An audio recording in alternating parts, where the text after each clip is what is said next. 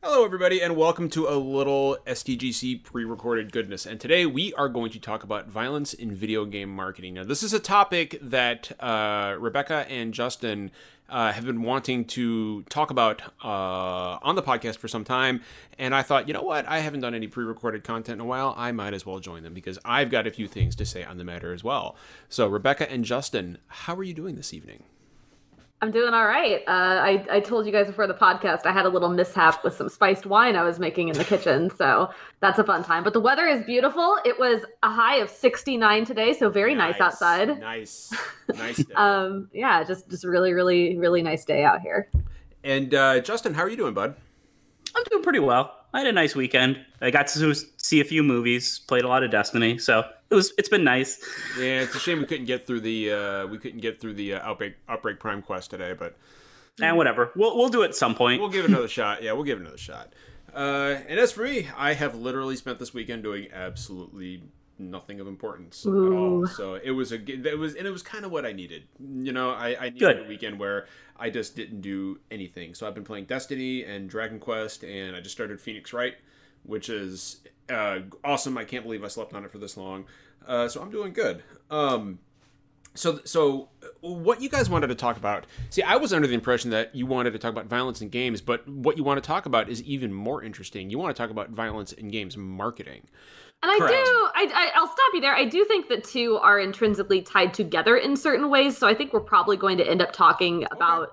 Violence being in games at least a little bit. Like, oh yeah, absolutely. We're gonna like, like dash on it, but I like. I mean, it's a talking about violence in games is really hard, and I I guess I'll I'll just start by saying that talking about it at all in any capacity is really really frustrating because there's just no fucking nuance on the internet, right? Yeah. Like, I think there are really interesting conversations to be had about why about about games being violent at all and why games seem to be I, I, mean, I don't know. I don't have like scientific numbers or anything, but they seem to be, at least the very popular ones, seem to be disproportionately very violent um, compared to other forms of media. Like, I think if you put them up against the amount of films or novels that are out there, yeah, of course, there's violence in the other ones. But I think that the very, very popular games um, tend to focus on violence, specifically gun violence. And it's, I'm not, I'm not like saying that in an effort to specifically condemn that um, I think there are interesting questions to be asked as to why that is and how that came about. And some of those things I think are kind of accidental with just sort of the history of video games and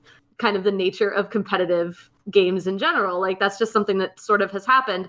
But yeah, it, it's been interesting over the years to see that evolve from kind of a I, I, guess like sort of maybe not an entirely incidental thing, but a sort of incidental thing to something that has become a marketable bullet point. Like w- things, it, it, it it's a good thing if the game has really powerful guns and really really graphic violence and all these other things um, on, on the box on the on the back of the box or whatever. And I I think it's interesting the way we've got here. And I think there are a lot of good questions to be asked about why we got here that don't necessarily turn us into what Jack Thompson or whoever that guy is yeah, talking yeah, about how yeah. how how we're just destroying the youth and um, how all how like like John writing articles about how all our video games need to be censored. You know how that is. Well, and that's uh, and that's and that's something that, that, that, like so in the context of this conversation, that's something I want to mention. Uh, sorry, sorry. No, no, no, no, no. So like so like it's it's difficult to have. This is why I'm glad we're talking about it because it's difficult to have these conversations these days because the minute you start saying,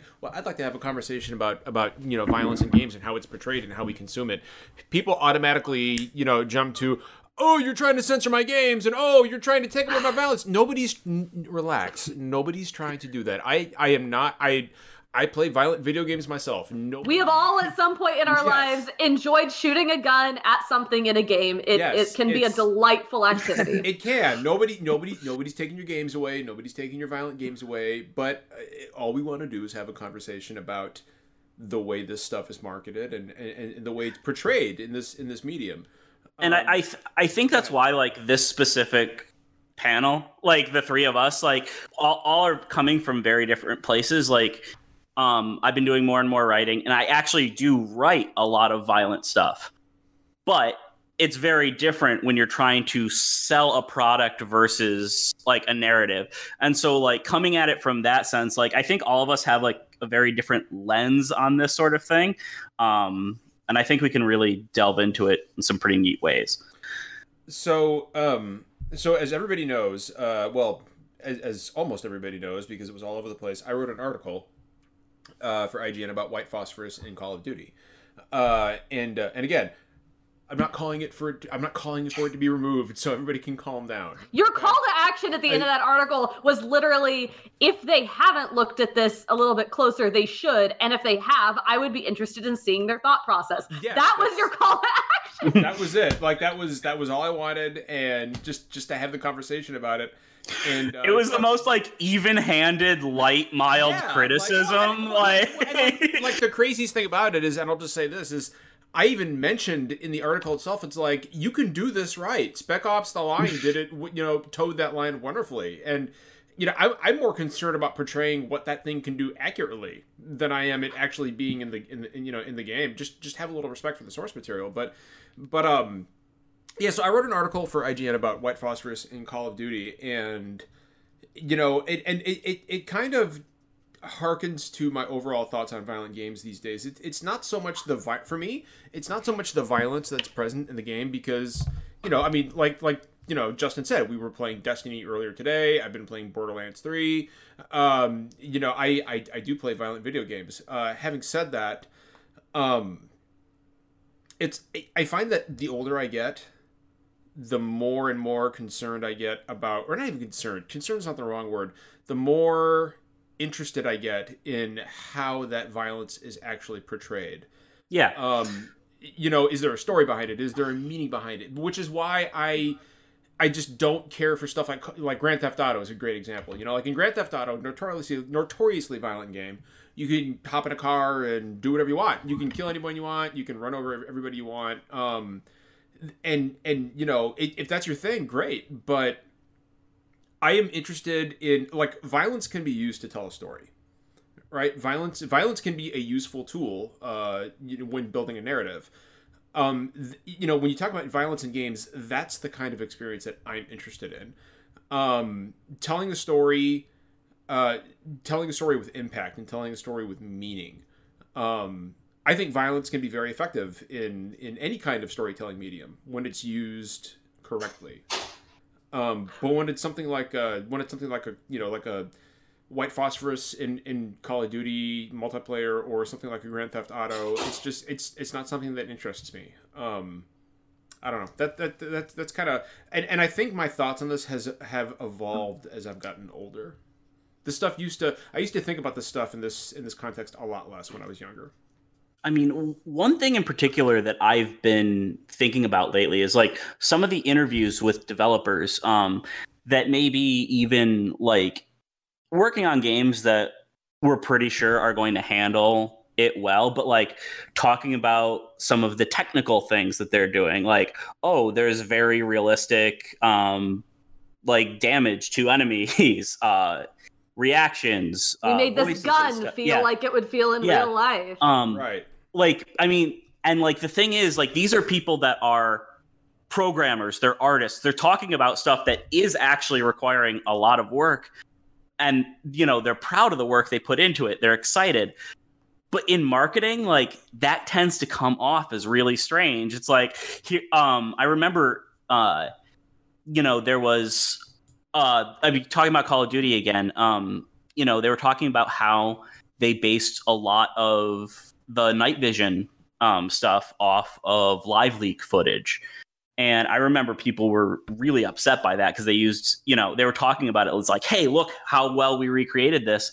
And, you know, they were talking, um, you know, Digital Foundry was talking about how it's like, oh, yeah, they recreate how the actual resolution impacts things and the way everything looks. And, like, it's a very big, like, um, technical and artistic achievement but when you're talk like bragging about it and talking about it like in marketing it really kind of it seems kind of you know gross when they're talking about it that way.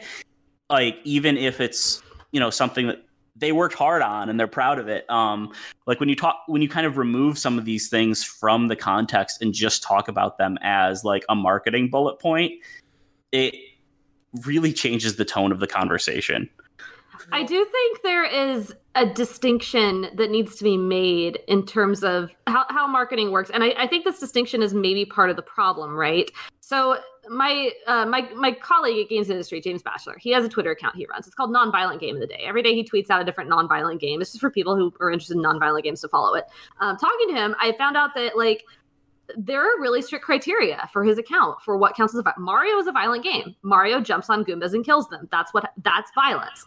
But there's a different sort of context around it, right? Like it's it's very silly and cartoonish. Like I think it's on I think it's on like the ESRB ratings is something like cartoon mischief or something Right, nonsense. yeah. Comic like that. mischief, I Comic believe is, mischief, yeah. That's what it is. Yeah. Like I, I don't look at Mario and think, oh God, it's too violent or something. I don't think they're Yeah. trying to portray any kind of Goomba realism. It's just it's like a cartoon. It's like watching Looney Tunes or something.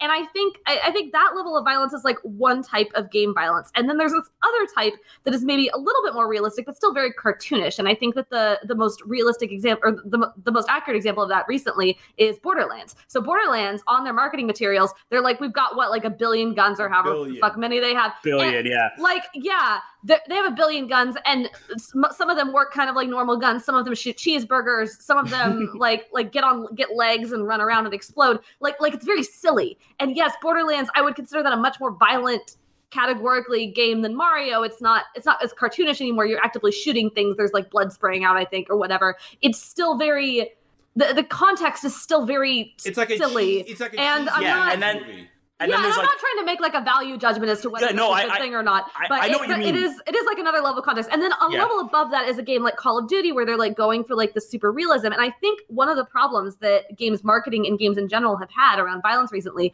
is we have gotten real over time we've gotten really excited about this kind of sort of silly cartoonish violence. Like even older games um like like really old shooters and stuff the the visual fidelity and things like that were not good it wasn't good enough to have like a really realistic violent experience. So no matter what kind of violence you were doing in a game even if it was the most realistic available at the time it was still very cartoony and like distanced from where we are. So we thought so the idea of having a really cool gun in a game um, was like a really big deal. It was something you can market around. It's like, oh, we made this really cool gun that you can do really cool stuff with.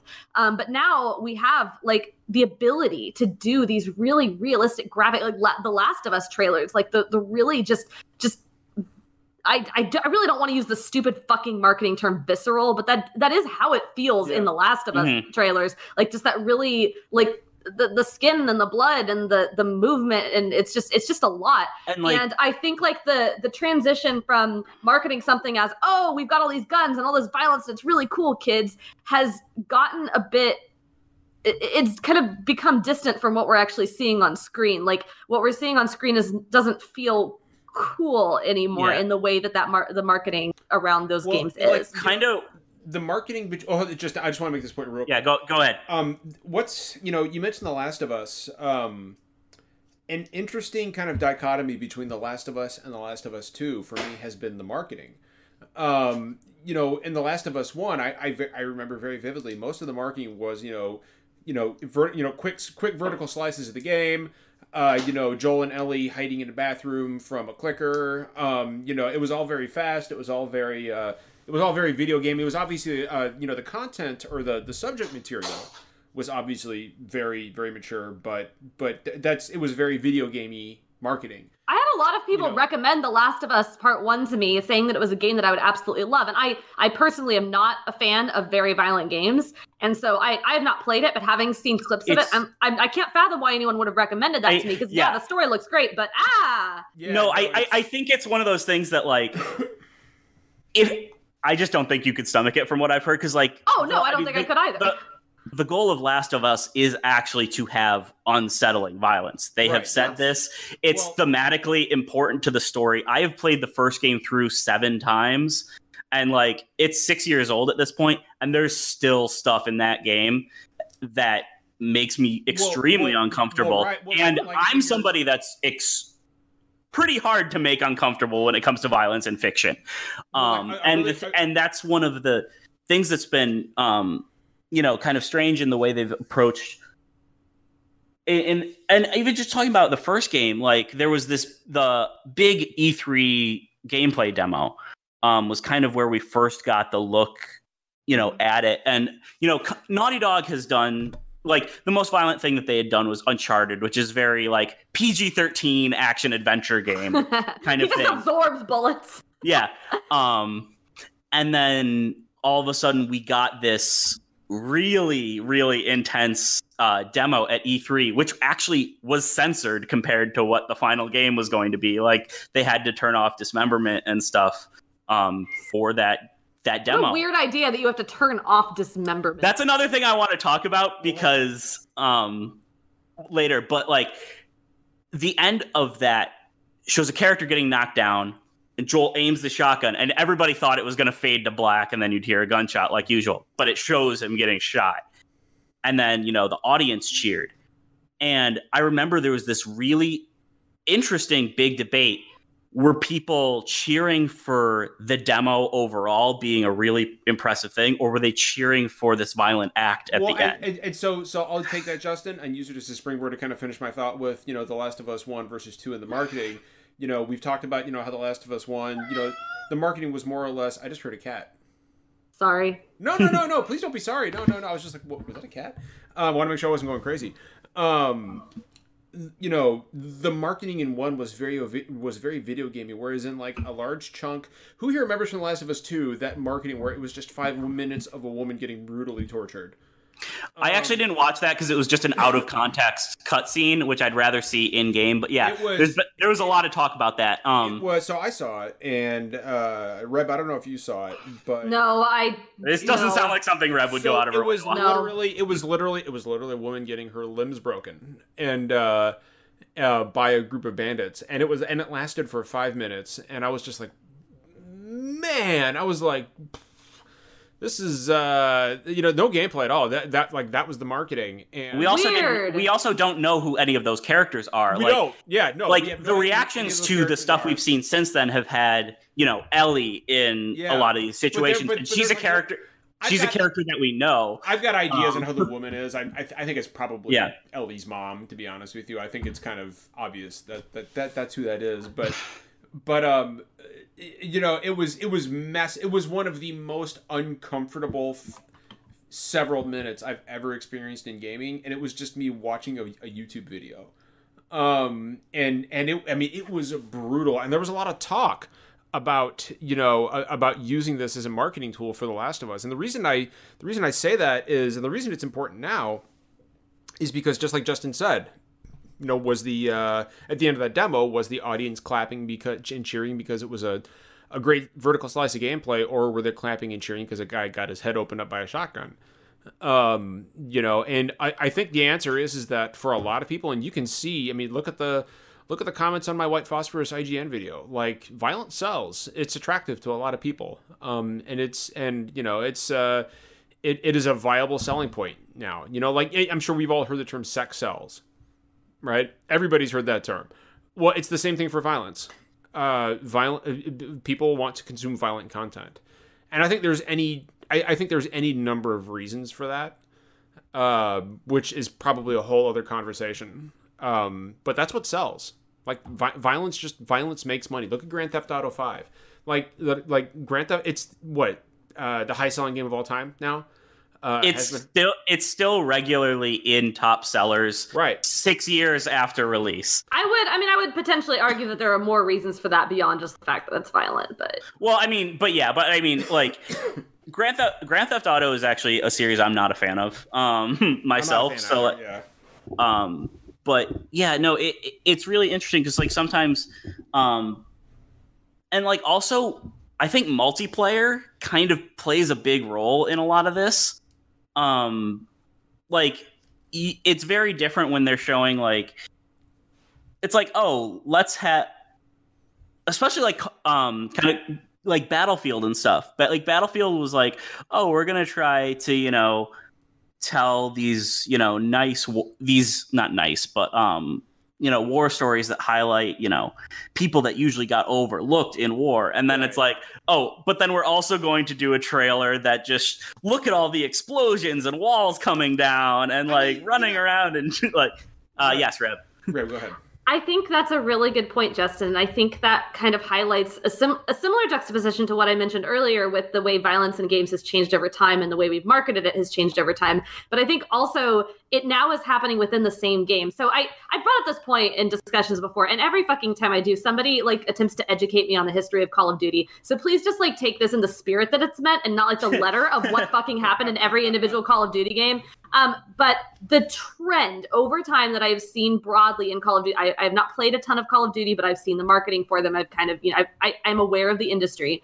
Um, is that the game has had moments where it was very story heavy and focused on telling a particular kind of war story. And it has also had moments where the game was mega focused on the multiplayer aspects. And that's what was popular. And the multiplayer aspects do not have a story. They involve either running around and shooting each other or running around with a squad and shooting other things. And those two things are now in the same game together, being marketed equally. And it is it is extremely weird to have the market like it, it it doesn't it doesn't feel like a unified vision anymore. Um but it is extremely weird to have the marketing for a game talk about what a serious realistic story it's telling about the horrors of war and how we're taking this very seriously and doing all this research. And then on the other side hey here's a really dumb gun you can shoot your friends with. Like yeah like, like it's this, just yeah, it doesn't this, it doesn't jive. And this year with modern warfare i think it's been even more apparent than usual because the original mo- modern warfare call of duty 4 i think was actually like a really intelligent um like surprisingly subversive game when it come to talk uh dealing with war and it's something that's I've been lost that feedback a lot yeah. Um and it's something that's really been lost in the series. And you know some of the things that they've talked about with the campaign is it sounds like they're trying to do that. And then all of a sudden they t- they've been mostly focusing on multiplayer because they want to keep campaign under wraps um which i get. Yeah. but then they're like oh the multiplayer is just a playground. It's not the same thing. And it's it's such a weird weird dichotomy um weird um, and another point, um, I've mentioned this in a few different contexts, but like going back to Last of Us, which I, I feel like I'm harping on this game. It's one of my all-time, all-time favorite games. But um, the difference between the mul- and I almost think that maybe it might be the reason that it seems like multiplayer is getting a separate release um, from the story this Mm, time good thought because um, I remember the first because the first game is very much about uncomfortable violence. It's supposed and it's very thematically important to the story, and it handles that very well. And then in multiplayer, it's like pay three ninety nine for a new um, execution to humiliate like Oh, your God, yeah, opponent in micro- multiplayer. Like- microtransactions fuck up this whole argument so much like we can't even Yeah, get into yeah, the so, disaster like, that it's just it's just like mul- multiplayer modes like with you know how competitive they are and you know everybody wants it to be silly even if it doesn't look silly. Um it's it, it just becomes like this really weird dichotomy where it goes back and forth from we want this thing to be taken seriously as real art but we also want it to just be oh it's just a silly thing that you do with your friends in your free time. Like it's not like a real heavy situation right So Reb is so I wanted to you know on the subject of violent video games, uh, you know both you know the games themselves and the marketing. excuse me. I also wanted to touch on something that Reb has been doing this year that I have found very therapeutic. Um, Reb, you made fuck it, what have i been doing Reb, Reb, Reb, Reb, you've made it a point to stream non-violent games. Uh, oh. and and it, I, I have you know sometimes sometimes I'm in, sometimes I'll, I'll I'll say something in chat sometimes I lurk and I don't say anything. But but I, it has introduced me to a whole new world of games that I didn't even realize were out there. Um and uh what was the and, and there was one especially that really heaven's vault short hike uh, heaven, uh it was it was the uh, painting east one. shade it was the east shade painting East East Shade. Right. I love East Shade. Okay, so the thing about and the thing, and this is how it gets back into violent games. I think, I think it, the conversation about violence in games is less interesting when you talk about it strictly as a dichom- dichotomy of violence and nonviolence. I think it's far more interesting when you talk about it in terms of verbs. When you talk about what are the kinds of things that players are doing in games, and I, I think one of the reasons why I get so frustrated with violence in games in general is that a lot of games that uh, fall under the heading of violent games, the main verb that you're doing is shoot. And you can argue about how the guns work. You can like tell me whatever you want in your marketing about how how good the guns are, how how visceral the blood is or what whatever the fuck you're telling me. But in the end the game at its core is kind of the same kind of game as a whole bunch of other kinds of games.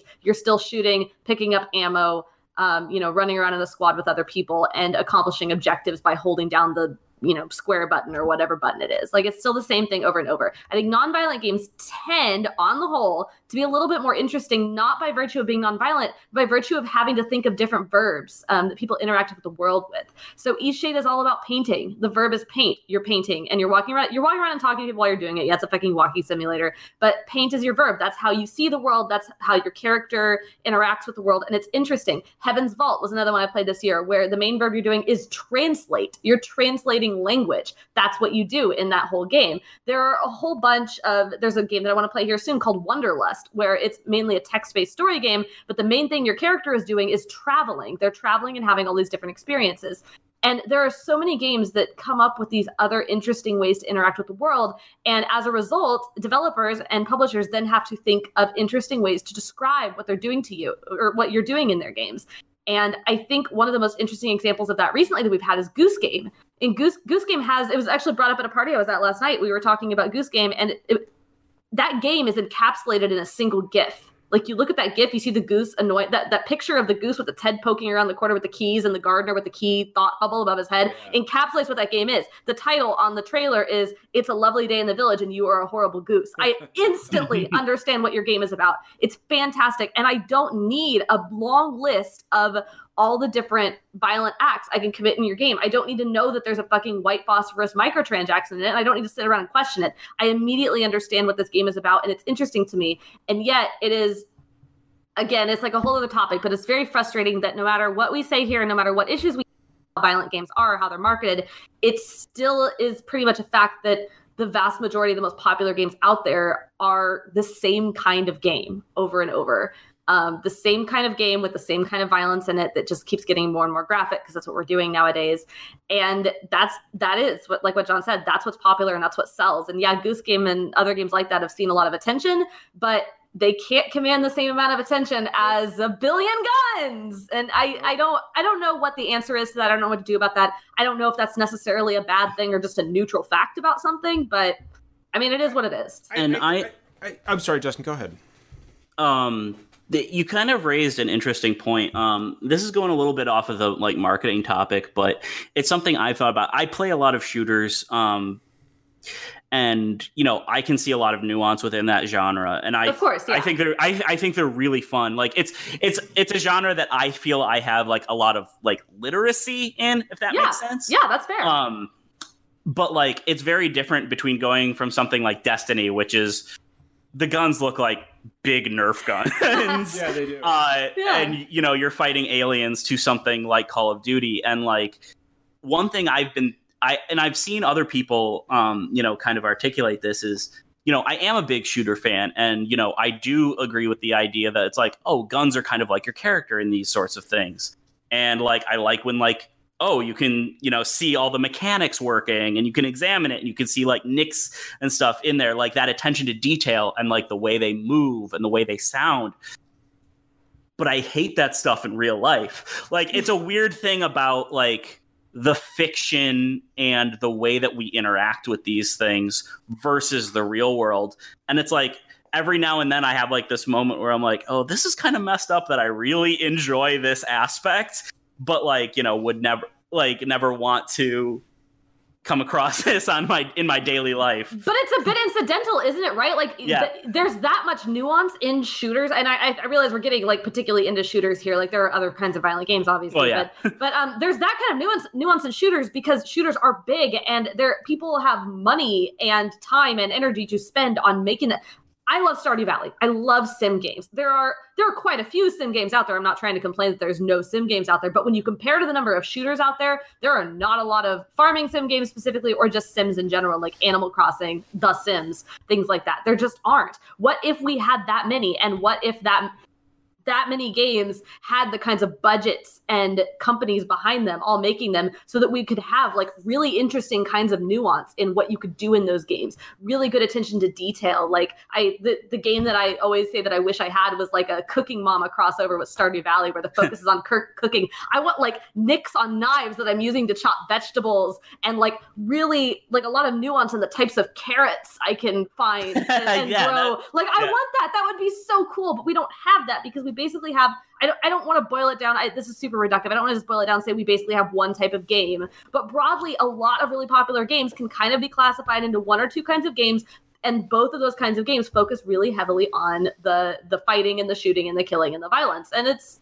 it's exasperating if you like other things yeah and like oh sorry john you go ahead no i was just going to ask reb um reb have you played i think it's called chef battle brigade no i haven't but i i've looked at that and i don't think it's quite what i'm looking for Okay, because I was just guys, I'm just saying, like it's a side-scrolling beat beat 'em up slash cooking simulator. So. yeah, I know. I mean, I, I I could go on with my pitch for a Cooking Mama slash Stardew Valley crossover, but this is not that kind of podcast. Um, go ahead. Sorry, I kind of lost. I kind of lost my train, train train of thought there for a second. Um, like it, it's really it's really interesting for me and that's kind of why i wanted to get like the three of us together because i know you know especially like from john's article and his life experiences and then you know reb because you mostly focus on nonviolent games i think it's really interesting and it's like um and like what you're th- talking about with verbs um is really interesting because like i mentioned before i've been doing a lot of writing and a lot of it does end up being you know having violence in it because um I, it's very therapeutic for me just with like you know my own personal experiences. It's kind of um a therapy thing um for me. And but like i have been thinking about the verbs and like the context around it and like what kind of people these things happen to and why. Um and like part of it is with you know you know various tropes and stuff but part of it is just because hey i want to write something that will make for a better story. I don't want just want to rehash the same thing over and over again um, and I, I do think you're right, especially when you look at big AAA projects. Um, you know, you can't justify like these companies are like, well, I can't justify the hundred plus million dollars I'm going to put into, you know, making something just to have a bunch of photogrammetry rendered carrots and, and stuff. On! But it would be great. Um, that's actually I would love a VR thing like that where you could just pick up and like. Okay, listen. Really when this close. podcast is over, I'm going to tell you all about my really big idea, and I I wish I because holy shit. Um, but uh, sorry, I'm not. I guess I'm not really. I'm not really forming a cogent point. I'm just kind of no, no. So like going on it. Um, but so, um, it's just especially from like somebody who's interested in like the creative process and the narrative process. It is you know kind of strange to see how the marketing pro- uh, process can change like kind of it can change it can change so much of like the context of what you're actually trying to do um, and it can change so much of how people view that thing um, beforehand um, and can really it can really color expectations um, based off of how marketing, which may be completely out of your control. um, oh, go ahead, Reb. No, a really good example of that. I so I have played the majority of the first Borderlands, a tiny bit of the second, and then I played a demo of the third. I've not actually played the third yet. Um, the reason why I picked up the first Borderlands in the first place and played a good chunk of it is because not it had nothing to do with the guns or the violence. Somebody told me it had a really good story. And I mean, this this is like years ago. I don't really remember anything about the story of Borderlands, but I do remember having a really fun time. Like I, I was mm-hmm. told it was a more story focused shooter than I usually like ran into, and I really enjoyed it. Like it was a really good time, and all the other things, the the the gunplay, the mechanics, all that, that was all in service to the story, and that was that was really interesting to me. And yeah, it was kind of a stupid, silly little romp. Yeah. It was problematic in many ways, as we now understand. yeah. Um, but it was still a really enjoyable time, and I think the I, I, don't know how I don't remember how that game specifically was marketed, but I think I think someone telling me, "Hey, this game has a good story, you should play it," is very different from what I see now with Borderlands Three. Like, yeah, it's got kind of the story, but it's mostly about the billion guns, and again, very cartoonish, very silly, but it's just it, it is different, and it definitely changes the way I think of that game. But by the way, this had a great story. Is the first time I've ever heard somebody say that about Borderlands. yeah, me except too. For, except oh, for, I don't think it had like a profound ex- story or anything. Ex- except for fun except for like Tales from the Borderlands. That's right. But that's a totally different type of game. but I think maybe by comparison, like back in the day, if yeah. you were looking for something just sort of and fun to play with friends, like that game is more story focused than a lot of others, and in kind of an interesting way that the others aren't, and that meant something. Actually, the whole like hanging out with friends thing is another thing I've mm. uh, um, been thinking about, like especially in because like um, like I said, with especially with like marketing multiplayer, it's very different than how you would um, market a single player experience, and like you know, it's kind of becoming a hangout sort of thing. Yeah. Um, and I think that's also why uh, people, you know, you try to do like these fun montages and like silly stuff like that. Um, and I think it also might be kind of why some people get really defensive over it because it's not just it's not just something they enjoy like it's a hobby of theirs and it's how they spend time with their friends like it's become a social activity I talked to a guy at an event I was just at this last week, and he said that he didn't classify Fortnite as a game anymore, classified it as a social network. And I I don't agree specifically with that classification, but I think the point he was making was incredibly Yeah. correct. Right. Yeah, and and uh, I mean, look at my son. Like my son, I ju- I I can see what he's played on Switch. He's played like you know forty hours of Mario Kart. He's played four hundred and twenty five hours of Fortnite Yeah. on his Switch. But but sometimes they'll just sit around and and bullshit. Like, Yeah, they don't Yeah. care. Like it's like it's more of a like some. so- I mean, they play a lot of Fortnite, but sometimes it's a chat room for them, and uh, and and I found that very interesting myself. Um, one thing I will say on the on the topic of uh, violent games, and then we'll start to wrap it up here. Is you know, as I, I mentioned this earlier, and I'll kind of circle back around to it. As I've gotten older, my taste I have found that my tastes have changed. Like for example, excuse me, I picked up Borderlands three. Borderlands two was one of my favorite games of last gen, right? And and even though I've got some serious misgivings about you know uh, you know certain you know themes within the, you know within the game, I thought you know okay, I'll I'll, I'll try it out, uh, play with my wife. Um, and it's having I'm, I'm I'm having a really difficult time staying invested in it. Um, you know, which is weird because it's more Borderlands, and you'd figure that's something I've I'd love since I love two so much, but. I find myself increasingly being drawn to. I, I wouldn't even say necessarily less violent experiences as opposed to more meaningful, impactful experiences. more thoughtful And a great example of that is today I, I played uh, in its entirety, I played through um, Sayonara Wild Hearts uh, on Switch. It took me about an hour and a half. Uh, I, I, you know, I've been singing the praises of that game So- since I played it back at PAX East. So, like, I'll tell you this much. So like it, it it's an hour and a half long, and right now it is a strong contender for game of the year. it's Um, wonderful. It I, is- it is an absolutely sublime experience. Uh, the game, uh, it, it you know it doesn't uh, it doesn't require like you know th- there's points to rack up. You know it's and uh, you can die, but it just drops you right back in. Uh, and there's no penalty. You just you just you can do it. Try it as many times as you want.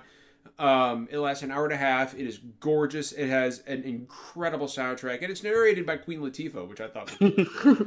um, but uh, the end of the game, like, I won't spoil it for anybody, but the end of the game, living with, um, you know, my wife who has multiple health ailments right now, um, really, really hit home for me, uh, in a really personal way, and I want more experiences like this. Like, you know, like like games that I can play. I still love, of course, you know, I'm, I'm always going to love my big, long, grindy JRPGs, but I also am growing to value those really brief, bite-sized, extremely impactful and memorable experiences. Uh, and you know, you know, Sayonara Wild Hearts told an incredible story of a woman's uh, journey to find herself again, uh, without uh, with minimal dialogue uh, and and an incredible music uh, music track. And with every boss fight in the game I I knew exactly what that what that boss fight represented within that person. Um it was a woman or it's a it was a woman overcoming her you know overcoming her her own demons and uh and finding herself again. And that to me it's just and and after I finished it I put my switch down and I just kind of pondered uh, I, I kind of just thought for five or ten minutes and it really it- you know that is what i value in games these days. Games that can sit down and not just tell a story but ed- but help me understand not just you know myself but the world around me and the people living in it a little more. And Well- that's what Has I anyone told John it's a mobile game yet? I, Uh, hey you know hey you know it's yeah, hey, John you got to play it on his Switch, so it that doesn't. ma- It's automatically a great game. yeah yeah. Um, I, actually, one thing about that game that um, just kind of going back to the topic is um, I don't want to get precisely into it, but you know, it's not a non-violent game. I mean, it's not hard-hitting violence. It's very oh, no, yeah, fantasy yeah. and stuff. But like towards the end, it goes through and it kind of recontextualizes things in a much more positive and useful manner than how it had been um, throughout the rest. And I thought it was a really, really cool, deep take um, that you know kind of it re- well it plays deep into the thematics but i thought it was a really cool way of turning oh you know maybe the way you were dealing with the bosses and you know punching them out through the rest of the game wasn't the best way to go about it. Yeah. um and and that was a very cool part of that for me. Honestly the most the, this is going to sound cheesy as hell because anyone who's hung out with this game community knows that it's just the, the fucking fucking cheesiest thing to ever say but Undertale was almost honestly one of the most impactful games that I've ever played. I had up to that point mostly played. I, have never been like super into really hardcore violent games, but I, I, you know, been playing some Assassin's Creed recently. I was shortly after I played Borderlands. Um, I, you know, had played. I'd played most of the generic games that everybody had played up to that point. Um, and I played Undertale, and when I finished, I played the pacifist route because um, I had been informed that that was the best way to go. Like I didn't really think about it too hard. Um, but I beat it, and it really uh, playing that game and then reading some of the really good, like really good criticism about the game following it um, where people were talking about things about how the, the monsters in that game, if you look at all their actions and kind of try to parse them, none of them are inherently violent. Like they're all just kind of, you know, doing their own thing and they happen to be a little bit dangerous to you, this little kid. But if you recognize like that they're just another creature trying to communicate with you and treat them as another sentient creature, like with kindness, then you know good things end up happening and you end up be- being able to become friends despite your the barriers between you. And that game really like changed how i look at games. And it, it's it's very dumb. And i know I, if there's people who are listening to this who will probably think like wow she can't just fucking enjoy a video game for what it is. But i will play games now sometimes. And when the very it frustrates me when the very first action i have to take is being violent towards something else. I i can respect like needing to self-defend from something that is actively harming me um, but there, I don't remember what JRPG it was recently, but there was a JRPG that I played in the last like year or two where I think it might have been I Am Setsuna, where the like w- the first encounter is you coming up and attacking something, like specifically just because it's standing around. And I don't remember what I, I think. I think it was I Am Setsuna. It might have been something else. Um, and that just that really stuck with me. That really bothered me. I was like, why? Why do I need to inherently be an agent of destruction in every game that I play? I want more games that give me the ability to be very kind to people. And that was actually something that I thought about um, with Destiny's Sword, John. That was the game that you and Derek consulted on. Because um, I I like was in yeah, it was a combat situation. Yeah, you're fighting these enemies or whatever. But in spite of the fact that it is a game focused around combat and violence, it's also a game about being kind to the people around you and taking care of them and nurturing them and making sure that they're okay. And I I want more games that let me be kind. I want more games that let me interact with the world in a way that creates things and builds things up and nurtures things and makes things better than they were before, as opposed to everything always having to be about violence. And I think maybe it's kind of a reflect i mean this is like maybe a topic for philosophers or something but maybe it's kind of a reflection of our world that like i don't know we got to solve all our problems by like yelling and i don't know. And i i know that that's like not that's kind of a reductive solution right? Like no, like sometimes no. sometimes you have to fight back sometimes you do. But i i don't i don't ever want that to be the first choice and undertale really changed my view on that. Sorry that was kind of a tangent. I think the obvious answer here is Nintendo just needs to bankroll a sequel to Nintendogs. Mm. Just give hmm. us a Nintendo sequel, and and, and, there, and there you go. Um, you know, like we'll, we'll go ahead and wrap it up here. Um, I want to reiterate to everybody who may have uh, who may have listened to this that look again, nobody's calling for anything to be censored. Nobody's calling to take your violent games away. And I feel and I, I feel like I feel like in today's climate, it's a real shame that we have to add these caveats multiple times whenever you have these discussions. But I mean, they're not gonna. They're also not gonna help. Like the people who argue those things are. Like, what what was it, Reb? You cut out the people who are arguing those things are arguing them in bad faith anyway. So. Right, exactly. So yeah, it's you know, but, and and uh, but uh, Justin, go ahead real quick. Oh, sorry. I was just scratching my head. I, I wasn't raising my Oh, hand. I, oh, I, okay. I, I had an thought you itch. say something. I thought you wanted to say something. no, sorry. Go ahead. Uh, no, I just wanted to. Uh, I wanted to ask uh, either of you if you had uh, any last thoughts, any last words that you wanted to uh, throw out about this. More verbs, more verbs, more verbs. That's my thought. Justin, what about you? Uh, no. Um, yeah, I, I, we, we kind of did stray a little bit from the original topic, but um, I think we had a really, really good discussion, and I, I really do like um, you know, examining this sort of thing, especially from someone who is mostly pro-violent um, fiction and violent media, but like we still have to have some level of accountability and um, and reflection on those things. Like they can't just be you know something we throw out there and don't accept you know comments or criticism on um, so i'm glad we can have talks like this I guess I, I, I- guess my, my my last comment will be, I think what I've learned about myself, especially as I grow older, is that for me, and it doesn't matter if the medium is television or movies or games. For me, violence for the sake of violence is a pretty boring thing. Um, it just it just bores me.